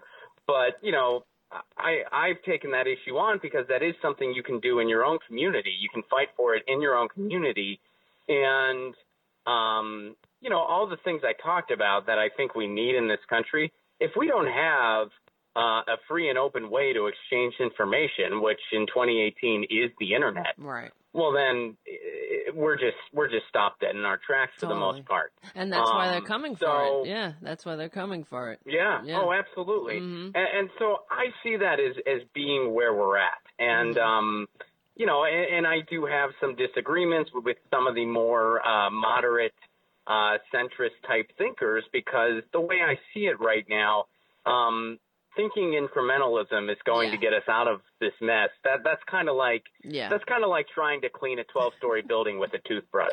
Right. It's just Let's not just go going to work. That Maybe in- your heart's right. in the right place, but it's just not going to work. Um, so I, I think that's where we're at, and and Right. we're we're in a very it's a man. It is a sexy time to be a conservative. I mean, it is just I don't know. It must be a ball for them. It really must be. You know, I mean, uh, the way I say it, you know, if you're a conservative, uh, but you think gay people are human beings, you got the Democrats for you. Right. Uh, if you're a gay person that still likes to go to the mega church on Sunday, you got the Republicans. Um, or if you're a conservative, I mean, if you're a conservative and you still take Ayn Rand seriously and you don't masturbate enough, you've got the libertarians. you know, Oh, I mean, yeah. they've got everything. Conservatives, I mean, this is a conservative wet dream right now. Um, and yeah, but is that's just where we're at. I mean, we got to this point. Like we've incrementally gotten to this point over Right. 40 years. But I don't think. I mean, well, Trump is a con man. So, and he he became president despite receiving fewer votes by by Mm. also um, promoting li- liberal uh, policies like uh, health care for everyone, and uh, Yeah. I mean, this was that. That's why he's and also um, for, uh, you know with his trade policies and whatnot. But his he's a he's in he, he but he will say anything and uh to you know to trick people. That's what because that's who he is. He's not for universal health care. That's why this country is not uh they always say oh it's a center right country. This country was never center right. It was just fucking racist. That's what it is. And Right. so but they want their social security. They want their medicare. They want their social safety net their unemployment. They just think that they they deserve it and br- brown people are taking advantage. They don't want to share. That that's that's the whole problem, you know, with the Republican Party. I, uh, eh, I mean, Trump is not. He has really showed us, everybody, just how how really uh, empty they are for them to follow. And you know, Well- you, you have the the never Trumpers that they're, you know, like what's his name, uh, Steve Schmidt and all them who I I think they're more you know like the old school Republicans. Uh, either because this new party this Trump party is uh it really is just a cult of personality for Trump. It's whatever he says goes you know what I mean? So what were we gonna say? Yeah, you know, I I I agree with you some, but but I I think there's I think it's a little bigger than that. I I, I do agree with you that yeah, there, there's definitely Trump has really excited um racists and he's really excited um you know those types of Mm-hmm. people. And um you know, he couldn't even denounce Nazis. Right. I mean, it, it's There were good absolutely morally disgusting. right Uh, yeah, right, right. There's good people on both sides. Yeah, that was that was classic. if you're out there Um, and, with a and tiki when torch you watch that, yeah, sorry. I mean, you, you watch that and it just makes your stomach turn. Um, but I think there's more to it than that. What, what Trump, and, and you hinted on that too.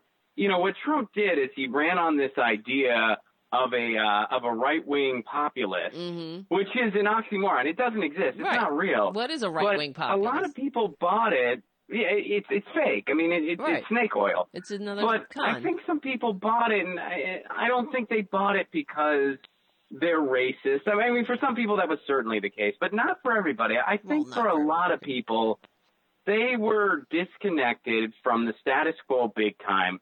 They were tired of, you know, getting their hopes up. Right. And then Obama was president for eight years, and their lives didn't Yes. change. yeah and they and he Um, ran I- on and I think change so. They took yes. a chance on this guy. They they took Right. a chance on Trump, and you know, so I, I think it's No, one of I those things you. when you get. mm-hmm. So it's it's a weird thing, and, and Trump is a symptom of a much bigger Right. disease And didn't because just- the groundwork was laid for Yes. something like him to happen. totally and I And, agree and that's why, and that's why I'm, I, I have such an issue with like kind of taking an incremental approach because, you know, even if like, like let's say they try to shove, you know, a, a moderate Democrat down our Mm, throats no. in 2020, which, which I think they're going to. Yeah, they're gonna try. Um, yeah, definitely. That's why I want Well, Bernie they're to going run. to try. They might. I mean, we'll see what happens. But if they do that, and even if that person beats Trump, which honestly, I, I think Kamala Harris would lose to Trump. I think Cory Booker would lose to oh Trump. yeah, I think can't stand Cory I believe Booker, 110 percent Joe Biden. Yeah, I, don't- I don't like him. Joe either. Biden, Um, enough. I don't like Kamala Harris. Joe Biden. I mean, there, it'd be pointless to have an election. Yeah, it's I mean, Joe like- Biden would get destroyed. Ugh, But it's just so um, boring too. You know, It's- but even if they even if they did, um, in four years we would just get a worse Trump. That's Yes. what would happen. Right, right. Um, so, so you need to really take a different turn. And this idea that if a fake populist was able to pull off what Trump pulled off, I think a real populist, whether it's Bernie Sanders or someone similar, Right. um, could really have an opportunity to change this country. Now, that being said, change doesn't happen from the top down. It happens from the bottom up. Um, so I, I do think we, like people on the left, um, they really do need to think like school boards and Congress and coalitions and activism and doing something in your backyard. Um, and I'm trying to practice what I preach with a, you know, municipal internet agenda. And, you know, I, I've, I haven't really seen any success yet because there hasn't been a, an approved municipal internet agenda in Pasadena, but I'm trying. Yeah, and, you- and I'm trying to win over people on city council. And yeah, I, I'm working that's on it. I'm, I'm using every tool at my disposal. Um, you know, Jimmy's been really supportive of it because he lives in Pasadena too. So, you know, he's been helping out and having that platform has helped a lot. Even Get Your News On with Ron has helped a lot. Uh, Mike Figueredo over at the Humanist Report, he's doing something similar up in Portland. So we've been trying to gather content uh, to help with that cause. And uh, and it's fun, you know. I mean, it really is. I mean, I'm, I'm not trying to like downplay it because it's very important uh, Mhm. you know, that, that people do this and other people in their communities, um, have been doing similar actions. I mean, out, out, out in you live, where you live in New York City, there's, um, there's an organization and I, I should have looked up the name for it. So, so I had it for today, but, um, but you can find it pretty it? easily online. They're doing mesh networks all across different neighborhoods. Like they're doing a mesh network in Brooklyn Oh yeah. um, and a couple, I think Williamsburg. And what that is, is it's basically they have a super node and then they connect people online via different wireless networks, and then you bypass your Comcast and your AT&T. Mm-hmm. That's great. And right now they are just a volunteer-run collective trying to, you know, help solve this problem. And then, you know, if they take off in time, they'll probably get contracts all Oh, across the be country. great. Um, yeah, I mean, there's a there's a website called MuniNetworks.org. Um, they are an actual organization based in Minneapolis, Minnesota, um, and they go around to different communities in the country and they assess how to get a municipal project in your community. Um, I tried to get Pasadena to apply. and they turned me down, and I'm not sure why. I don't know why the city would have said no to it because Pasadena has so much potential to do this because we have, uh, you know, we have JPL here in town, um, which is like a big research hub. We have a wealth of universities. Um, you know, I mean, this is where the Oh. Big Bang Theory took place for crying out loud. So it's it's a techie, it's a techie town. So we should totally do it here. Um, but anyway, I, I don't want to like So somebody too is far on that. My my point is, Mm-hmm. Go ahead. Go No, ahead. Somebody has a question that They're saying, so I can fight for net neutrality in my own area. Is it the? That's yeah, I mean that that's essentially what you're doing, and you know, and now that being said, again, just to reiterate, I'm still for all of the other ways to fight for net neutrality too, because that's how important of an issue it is. I'm for pressuring your elected officials to instill the CRA, which means Congress overturns the FCC's repeal Right. of net neutrality. I'm for that.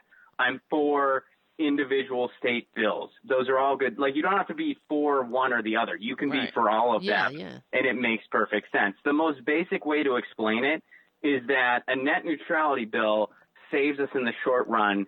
Municipal broadband in your community saves us indefinitely because what it does is it takes the internet out of corporate power's hands, which it should have never been in in the first Really. place, and it puts it in the community's hands. Um, cities that have done this, Chattanooga, Tennessee, Sandy, Oregon, Tacoma, Washington, they experience the best internet in the country at a reasonable price, and they don't need to worry about someone like Comcast uh, blocking out Twitter unless you pay twenty dollars Right. extra a month, or uh, you know censoring and throttling content from creators that can't afford to pay a fee, Exactly. like you and I wouldn't be Mhm. able to, Tara, Exactly. but CNN and Fox News and MSNBC they could. Yep. So that's where where the issue comes into play.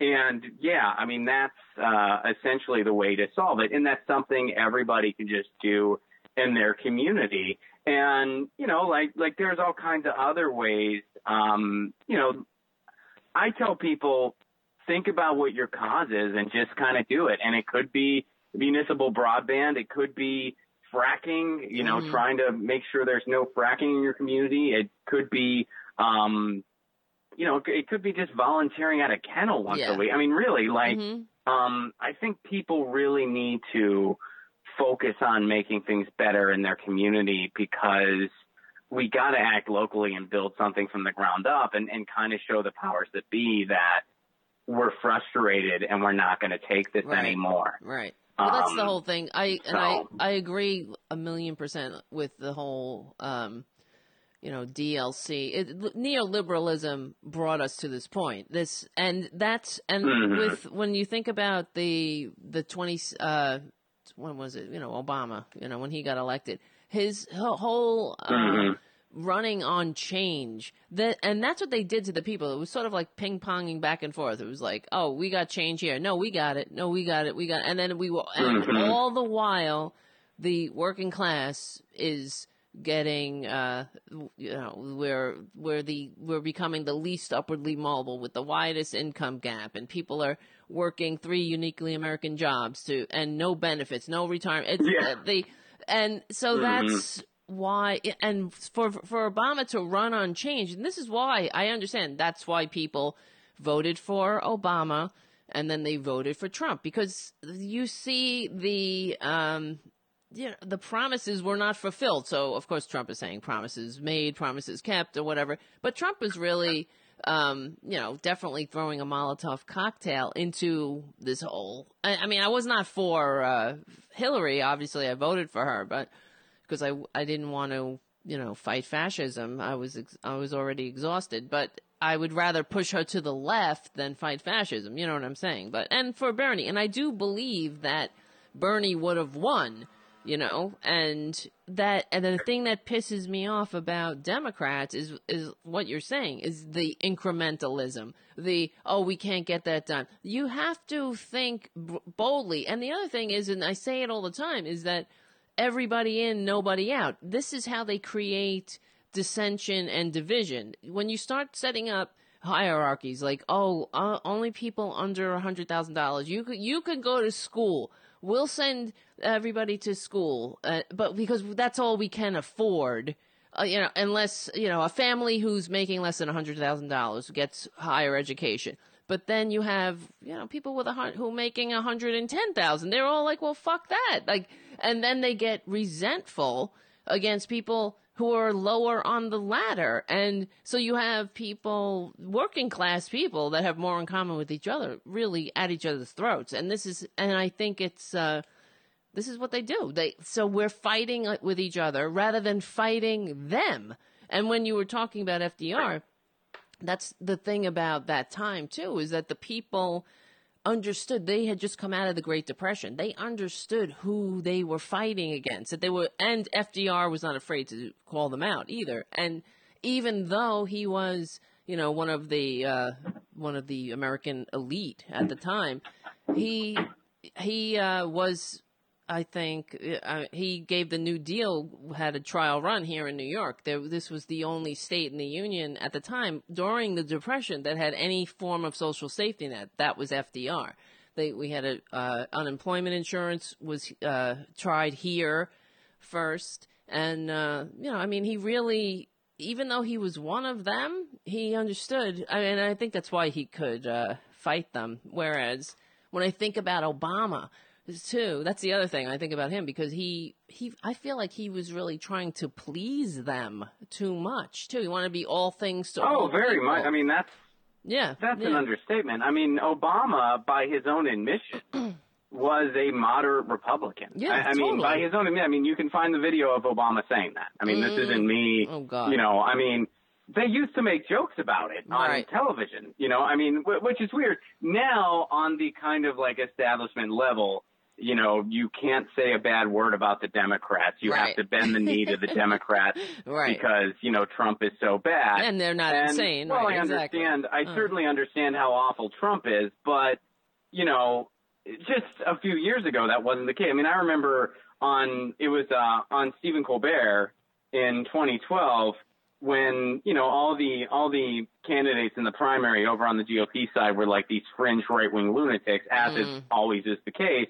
Um, Colbert made the joke, you know, it turns out the only moderate Republican running in the race is Barack Obama. Mm. Um, that was a good joke, an accurate one, true. and one that you can't make anymore. And I- I think that whole notion is very misdirected because, uh, again, the incrementalism got us Trump. That's what gave us Trump. It wasn't, you know, Jill Stein voters. I mean, I voted for Jill Stein. It wasn't, um, it wasn't people that, um, you know, it, it wasn't people that um, wouldn't bend the knee to Hillary. It in fact, in fact, more Bernie voters voted for Hillary than Hillary supporters voted Right. for Obama Exactly. in 2008, Yep. and Yep. Obama won in a landslide. Mm-hmm. Um, so it wasn't anybody to the left. It wasn't anybody's quote unquote purity test, whatever that means. It was incrementalism, failed neoliberalism, Yeah. and when you have two parties that have the same owners. Right. Um, Exactly. So, eh, you know, we're in a really tough situation right now. And, you know, and I think another thing that Bernie did is he kind of showed a lot of left leaning people in this country that we're not as alone as we thought we were. Right. You know, I mean, in 2008, I didn't support Obama right away. I supported Dennis Kucinich because I liked Kucinich's policies better than Obama. Mm-hmm. But I kind of thought, you know, Kucinich doesn't have a shot. I need to support him in the primary so that I can let the, you know, whoever the nominee know that I support these kind of progressive policies. Mm-hmm. And, you know, the country wasn't ready for it. Obama got it. And then he ended up, you know, he ran on a center left platform. He delivered a center right one. Yep. Um, at best, I mean, I, I would say Yeah. maybe a right wing one is Totally. accurate. I mean, he I gave mean, us he- Mitt Romney's yeah. healthcare plan. And he But, wanted to put social. he um, put Social Security on the table, and that you know, I mean, Yeah. uh, that's a that's a, Oh yeah, an I mean he, he governed like a Republican, and but what Bernie showed us when he was filling up stadiums is that we're not as alone as we think. We are a more progressive country than our representatives display. Um, we are not a country that deserves a fringe right wing party and a center right wing party totally. we deserve a left wing party. We have the population for it. Um, and so now you have some people that think we got to hijack the Democrats. Um, other people think we should start a brand new party. Um, I tend to lean a little more in the latter camp. I, I think that when you see uh, stuff like the DNC, when you see stuff like the D Triple C, um, and you see the kind of corruption at the establishment level and super delegates, Right. the Democrats uh, have no interest in being that progressive party. That's why they have all these mechanisms in place to keep it from happening. Right. It's not it, it's not a shock that the Republicans don't have any of these mechanisms in place, but the Democrats do. Why don't the Republicans? Well, because the Republicans don't need it. Right. The Republicans are the party for the one percent, and they make no qualms about it. They're like, we're the party for the one If you're not rich, go fuck yourself. We don't care. The Mhm. Democrats, uh, we're the party for the one percent, but we're going to be a little more subtle about it, and we're going to talk nicer. And don't worry, we got a few things in place to make sure a progressive takeover can't happen. Mm-hmm. So, you know, I mean, I kind of think it's time for a brand new approach in electoral politics. Um, it doesn't look like that's going to happen anytime soon. Um, so, you know, I'm hoping something works. You know, I, I'm rooting for the Alexandria Ocasio Cortezes. I support progressives wherever they at, wherever they're at, and whatever's next to their name, whether it's a D or a G or whatever else, or an I, um, or even an R. There was, you know, Sam Ronan uh, tried to infiltrate the Republicans as a progressive. It didn't work, but yeah. he tried. Good luck And uh, I would have voted for him if I would have lived in his district. So, you know, I, I think that's sort of where we're at. And for me, because the electoral politics level of things seems so, well, is so frustrating, um, you know, I've kind of wanted to focus more on uh, direct action type initiatives. No, because good. when, when you do stuff like that, you kind of get beyond the tribal mentality of it all. And you're really trying to answer the question, well, how can we kind of fix the mess we're in? How can we make this a better country? Um, and uh, I think that's kind of the only way we're going to get out of this mess. Well, I think it's good to it's good practice to get involved at the local level and see how everything is really working and you know it gives it's a good experience to have too uh, regardless of the outcome. I hope you succeed that's for sure. But you just never give up. I mean that's really how you win. But i'm actually on the other side. I do i think i'm more on the we should infiltrate the democratic party. I know that i know that um, the democratic party obviously is that's the problem. But uh, it's we here, you know, I live in uh, in Alexandria, Ar- Arcasia Cortez's district now, and I, I find it funny that um, when I after she won, it was a big shocker even to me. I voted for her, uh, but I was my God, like a socialist won. I this is the first time, Yeah. right? And um, and you've been to my house. You've been to this neighborhood, and it's not like some left wing neighborhood. And, that's the thing that they were saying on the on the news. They're like, "Oh, it's well, that's just that one district. It's really left wing." This is a family neighborhood. There's families here that have lived here since the 50s. There's uh, it's just a regular neighborhood. There's a very, it's a very diverse neighborhood. Mhm. There's- It's not like some college neighborhood. It's not necessarily a young neighborhood. It's really not. That's why I find I found it pretty funny that they were saying, "Oh, it's all these uh, left wingers live here." It's kind of old people live here, and um, I live in a in a co-op that's been here since the '40s. There's people that have, you know, families. Uh, I, I, it's it's really there are other neighborhoods in New York that are really young and have um, like in uh, Brooklyn and whatnot, Park Slope. They have a different demographic, a, a, a more like a millennial demographic. That's not this neighborhood, so Yeah. it's sort of like well, and, and don't get me don't get me wrong. I, I'm not against any of what you just described. I'm not against. Uh, I mean, I'm I'm 110 percent for Alexandria Ocasio Cortez, and you know, a lot of people that are dem entering.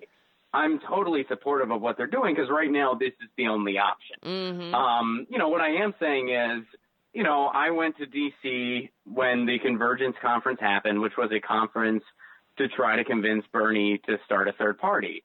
Um, I Mhm. went there because I thought that that was, I mean, it was just time for some radical action. It was time for an out of the box approach. Um, I really did feel that way, and I still do. Bernie said no. So, you know, I, I'm totally, I mean, I understand that if you want to run for office, you, you kind of don't have many options. Right. And, and in most cases, you're going to have to run as a Democrat. Now, are, are some people making some waves going outside the system? Yeah, that's happening too. You know, you know, you got Tim Canova doing what he's doing in Florida. I would love to see him pick off Debbie Wasserman Schultz. yeah. He's running as an independent now because they cheated him the first time. Mm-hmm. They cheated him and destroyed the ballots. That Mm. that happened, and you know, I mean, even in in New York City, Tara. I mean, there I was know. some really yeah, yeah. shady stuff Absolutely. that went down. The first time ever And, uh, in New York that there's ever this kind of weird anomalies and people not being on the rolls. It that was the first time that ever happened in New York. And yeah, I hear you. Yeah, and I there mean, was some woman something actually. that- going on here, and it, it's very ugly. And and it, and I think that you know, WikiLeaks kind of taught us what kind of organization the DNC really is. And I, I know a lot of people that have been loyal Democrats their entire life. They they're they're kind of wanting to hold on to it and wanting to believe it's still the party of FDR. But for someone like me, you know, I, I'm a millennial. Um, I've always, as, as long as I've been paying attention to politics, I always knew I was pretty to the left and I wasn't really represented on the ballot. mm-hmm. But, you know, I always just sort of thought, well, the Democrats are the clearest glass I got compared to the Republicans, Right. which is, you know, still in some ways true. But my point is, I've never felt any type of uh, connection to the Democratic Party, and, and, and it's only gotten worse. So I think in a lot of ways, you know, we kind of just have one party and it's the money party Yeah. and we got two wings of it, the Democrats and the Republicans. Right. And, you know, the idea of hijacking a party is not an impossibility, but I mean, again, there's all these hurdles that exist that it's a lot harder for us to do what the Tea Party did to the Republicans. Mm. It's a lot harder for us to do that on a, a number of reasons. The first reason being that was a fake grassroots movement Right. that was funded by the Koch brothers. Mm-hmm. Um, the second reason being they didn't have a lot of the things in place that Democrats have. So, and there's a reason for this. You know, the status quo is very conservative. That's just the reality of it. Um, and a lot of the people that look at the state of the Democrats and think there's nothing wrong, um, they are conservatives in denial. Mm-hmm. Uh, that's just definitionally what they are. There, there are people that are, are labeled progressive that Right. are not Well, progressive at all. Now they If call you Obama are liberal. against yeah. you know, yeah, I mean, if you're against living wages, if you're against single payer health care, if you're indifferent to fracking, if you're um, indifferent about the war, if you don't give a hoot whenever they pass a defense budget, which, by the way, that's why we don't have the things other countries take Right. for granted because we spend so much money on war. Mm-hmm. If you're indifferent to all those things, uh, if you're against free college, um, you're not progressive. You, you can't say, "Well, I'm cool with abortion and I'm cool with gay people." That's it. So I'm progressive. No, you're not. Mm-hmm. You are you are actually like a lot of conservatives at this point because a lot of conservatives are cool Like with that the young stuff. Not all of them. Republicans. You might a lot of them are still holding on to those, you know, right wing social issues, but so it's just one of those things. And and I know it's um it's sometimes a, a tough thing because it really kind of thumbs a nose at the status quo that we've had for so many years, but that status quo is broken. And doing the same thing over and over again and expecting different results is you know literally the definition of insanity. Yeah, but I think like somebody like Alexandria, uh, Alexandra Ocasio Cortez and Bernie, like they they showed us that it is possible to infiltrate. Yes, there, but there is, of course, there's a lot of hurdles. But they didn't take outside money, and that's how they did it. And she went door to door, Mhm. and that's really the wave of the future. So she goes into the Democratic Party with uh, the moral high ground and showing them this is how it's done. You don't have to be a corporate uh, puppet, basically. And she's she, she had a completely grassroots funded campaign like Bernie. So I think that's Mhm. more of like a way. I don't know. You know, I mean, that's whatever. That's a Well, and again, I'm not like when I'm saying this stuff, I'm not saying it to be discouraging towards her or anyone like her. I support her. I support Tulsi Gabbard. I support Bernie Sanders. Um, I supported a, a lot of candidates that Dem entered. Um, I'm actively supporting Maria Estrada out here in California. She's Dem entering to try to pick off Anthony Rendon. Uh, but she's not shy about pointing out the significant problems of the Democratic Yeah, Party. and that's how you do it. And, you know, the problem I see in the structure is, you know, you know, I, I, I talked to Ro Khanna, uh, somewhat, and he's uh he's a representative out in um in the San Francisco area, and he's a pretty good progressive. You know, he's he's I don't agree with him 110 percent, but for the most part, we're we're on the same page on uh nearly all the issues. And you know, when we talk about just the structure of the party and some of the issues of the party, you know, I say to him, I'm like, Ro, the way it should be working is that the establishment should be coming to you and they should be saying, how do we keep our jobs? Mhm. And you should be telling them how to keep their frickin' jobs because you should be telling them the people are pissed, the people are uprising. This the, these non-existent platforms aren't going to cut it anymore. The Democratic Party as a whole does not have a platform. Their platform is Trump's awful and we're not Trump. That is literally their platform. You can't beat anything by just giving people something to vote against. Mm-hmm. The only time that works is if your opponent is literally a pedophile, as Doug Jones taught us. Mm-hmm. Doug Jones was such a terrible candidate, he beat a pedophile by less than two percentage points. Well, so, I mean, unless you are running against the most despicable of humanity, uh, you have to give people something to vote for and not just something to vote against. Right. So what should be happening is the Nancy Pelosi's of the world Yeah. should be going to Well, the that's a Ro difference. Khannas of Yeah. the world as Yeah. far as elected officials, and they should be they should be saying, what do we got to do to keep our jobs? Right. Uh, and if that was the way it was working, I'd I'd have a little more. Um, I guess I'd have a little more faith in the system, but that's not the way it's going. So we- got to figure out a way uh, uh, how to make it go that way. And you know, I think it's via a different party. I'm I'm totally open to the idea that I could be wrong. Um, I'm totally open to the idea that I might not be able to find out. I mean, there's a good chance I'm not going to find out. Yeah.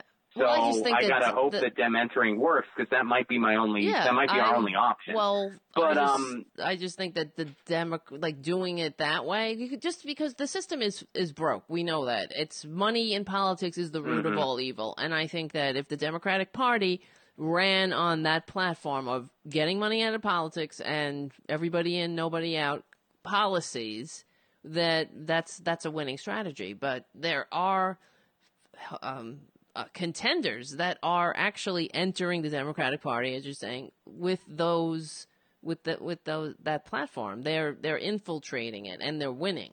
So Mhm.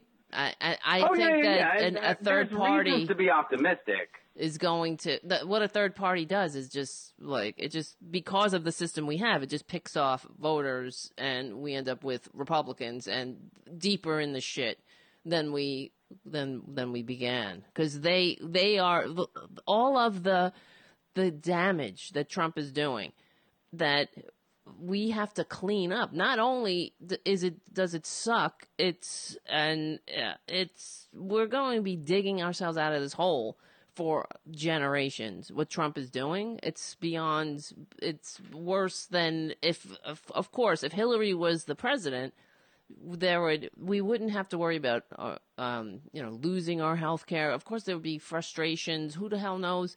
Uh, we would not have to fight for net neutrality.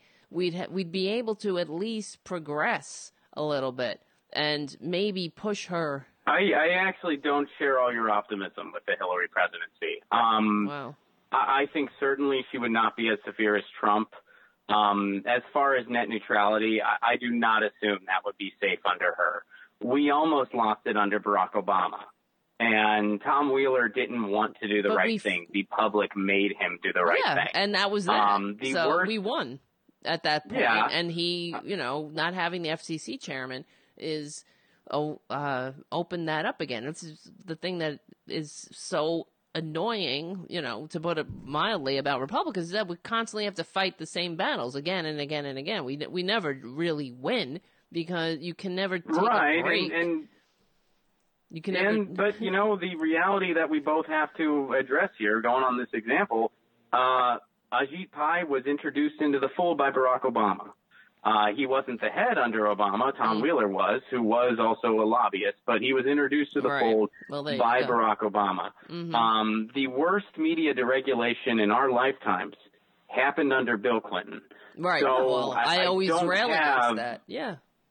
yeah, and I do too. And and so uh, that being said, I don't have confidence um, that all of the things you mentioned would be safe under a Clinton presidency. Maybe I, you're I, right. I, just I mean, don't. the but but it's it's definitely not safe under the uh, Well, the fascists that we have, and especially if this Kavanaugh gets on the court. The that's the end of Roe v. Wade. That's the end of. I mean, and women are going to die. This, and this is the thing with even with with uh, health care not having Hillary as the president, yeah, it's not universal health care, but it's health care. And you're here we go again, fighting for pre existing conditions and fighting to for Mhm. people to keep the fucking gains that we that we incrementally made.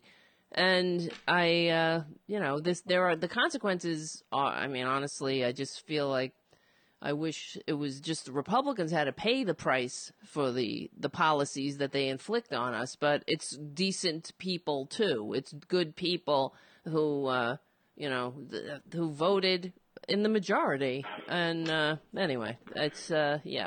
Yeah, no, I'm with you 100%. I, I don't disagree with you on how terrible this administration is. It is absolutely repulsive. The thing that I think we need to work on in our messaging, um, and, you know, like, and when I say we, I mean like everybody, is that these are just Republican policies. Like, these, this is how bad the Republicans really Right. are. Yeah. Trump is no worse than George W. Bush.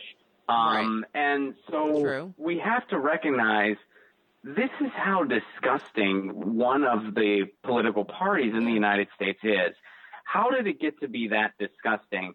well, I think part of the reason it got to be as disgusting as it is is because it had nothing opposing it. It really didn't have anything Mhm. opposing Yeah, and you had sometimes Um, you had know, when we hear the word bipartisan in Yeah. our politics, makes me want to vomit. bipartisan is code for the, well, the bipartisan is code for the Republicans have a shitty idea, and this time the Democrats are going to help them sell Right, it. we got to what compromise. bipartisanship We means. yeah, and the, yeah, I mean, uh, so it, it's really so. My thing is, you know, my thing is thinking about it is well, if if, if we had Democrats, at least we wouldn't have to worry about this, this, and this happening. I, I think that's kind of, and, and I understand that there's a lot at stake here, but you have to have a real opposition. Otherwise, you know, you're just going to have worse Trumps four years from now, and then worse Trumps eight years from now. And then in time, a quote unquote Democrat is going to look like Donald Trump, and a Republican is, I guess, going to be a, a literal Nazi. I mean, really, like, like Right. it's, well, I hear you. I hear that. you keep Well, so what I'm saying is, and and I think that you know, I, I think that as far as the third party goes, you know, a lot of people say, oh, we would just be we would just be sectioning off the votes, and we would just be doing this.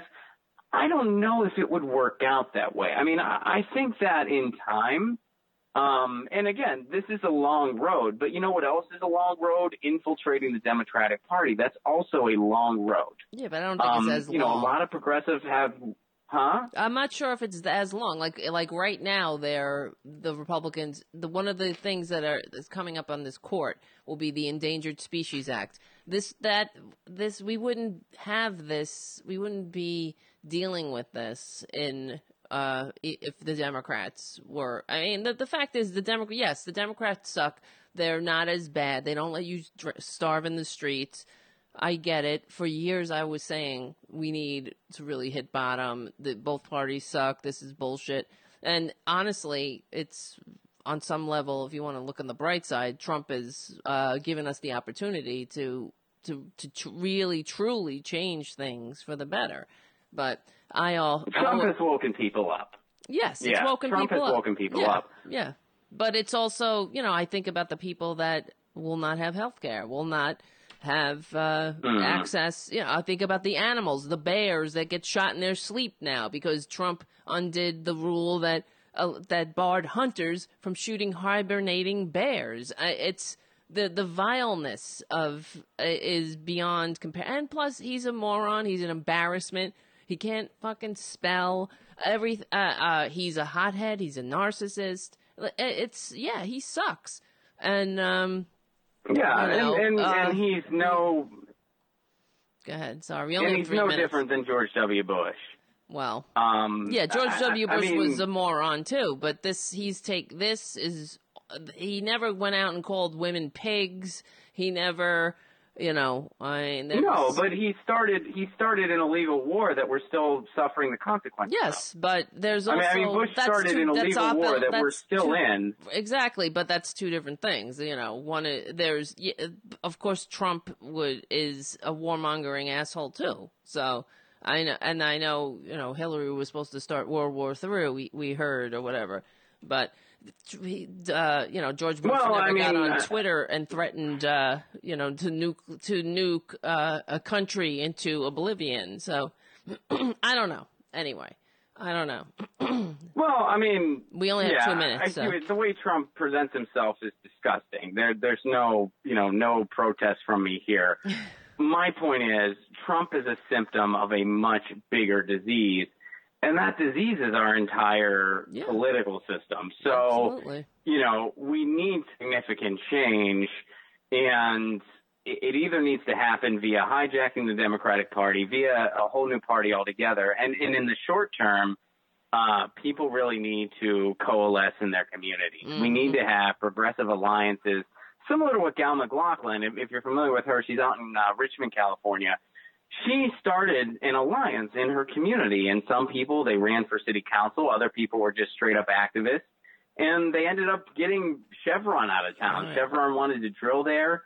They uh, they gelled and they said no, Chevron, get out of town, and they won. All right. They Well, this beat is how we Oil. say we have to stick together, and we only have 45 seconds. What do you want? Do you want to plug your show and whatnot?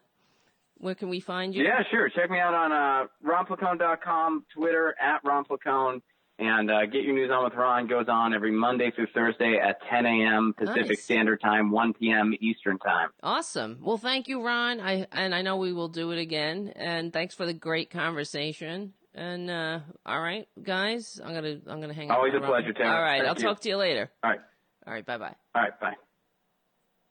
So there you go. This is that's what we deal with. We have to, you know, this is the conversation that we're having as Democrats and uh, how we move forward. And all right, so we have 10 seconds. Please buy some merch at the RDT Daily Store. And like I say, we stick together, we win. I will see you next week. I'm Tara Devlin. Have a good week. Try to stay sane, all right, guys?